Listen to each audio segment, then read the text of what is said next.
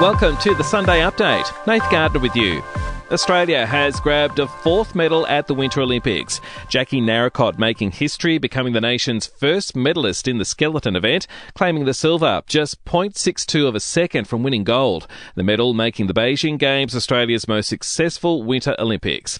It's hoped the addition of the Novavax vaccine may encourage those who have been reluctant to get one of the current COVID jabs. The shot will become available from Monday, and Federal Health Minister Greg Hunt says its inclusion should help lift our vaccination rate. Well, this is a new choice. Um, it is a protein vaccine, uh, which is a tried and tested uh, vaccination platform. The federal opposition leader has slammed protesters in Canberra. Around 10,000 converged outside Parliament House to rally against several issues, including vaccine mandates. Anthony Albanese says their actions are disrespectful to frontline workers. Have some respect for the people who've been working beyond any reasonable criteria, working extended hours under extraordinary pressure to keep their fellow Australians safe. Headaches for the New South Wales government in the by elections, with Labor expected to win the seat of Bega for the first time. The seat of Willoughby and Monaro are expected to remain with the coalition despite a swing in both seats to the opposition, and Strathfield will stay a Labor seat. US President Joe Biden has spoken with Russian President Vladimir Putin over Ukraine tensions. The American president reportedly telling Putin that any move to invade Ukraine would be met with a strong response that would impose severe costs on Moscow.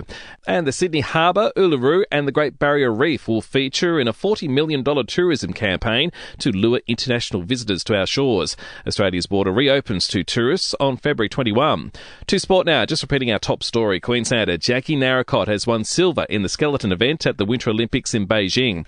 The Maori All Stars have beaten the Indigenous Stars 16 to 10 in the NRL, while the Indigenous women's team came up with an 18 to 8 victory over the Maoris. In the A League, the Newcastle Jets have defeated Melbourne Victory victory 2 1.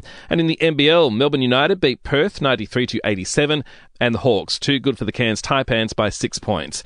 To entertainment news now in the States, it's Super Bowl weekend, basically the grand final of the NFL. Longtime friends Leonardo DiCaprio and Tobey Maguire are celebrating the weekend together. They were seen attending a Justin Bieber concert. While at the after party of that concert, there was a shooting outside the venue that injured three people. And fans of Peaky Blinders, season six of the series returns this year. Cillian Murphy, who plays lead man Tommy Shelby, has opened up over the death of Helen McCrory last year, who played his aunt in the series, and how the cast wanted to make sure this final season lived up to her legacy. And we'll see you tomorrow morning for another episode of The Update.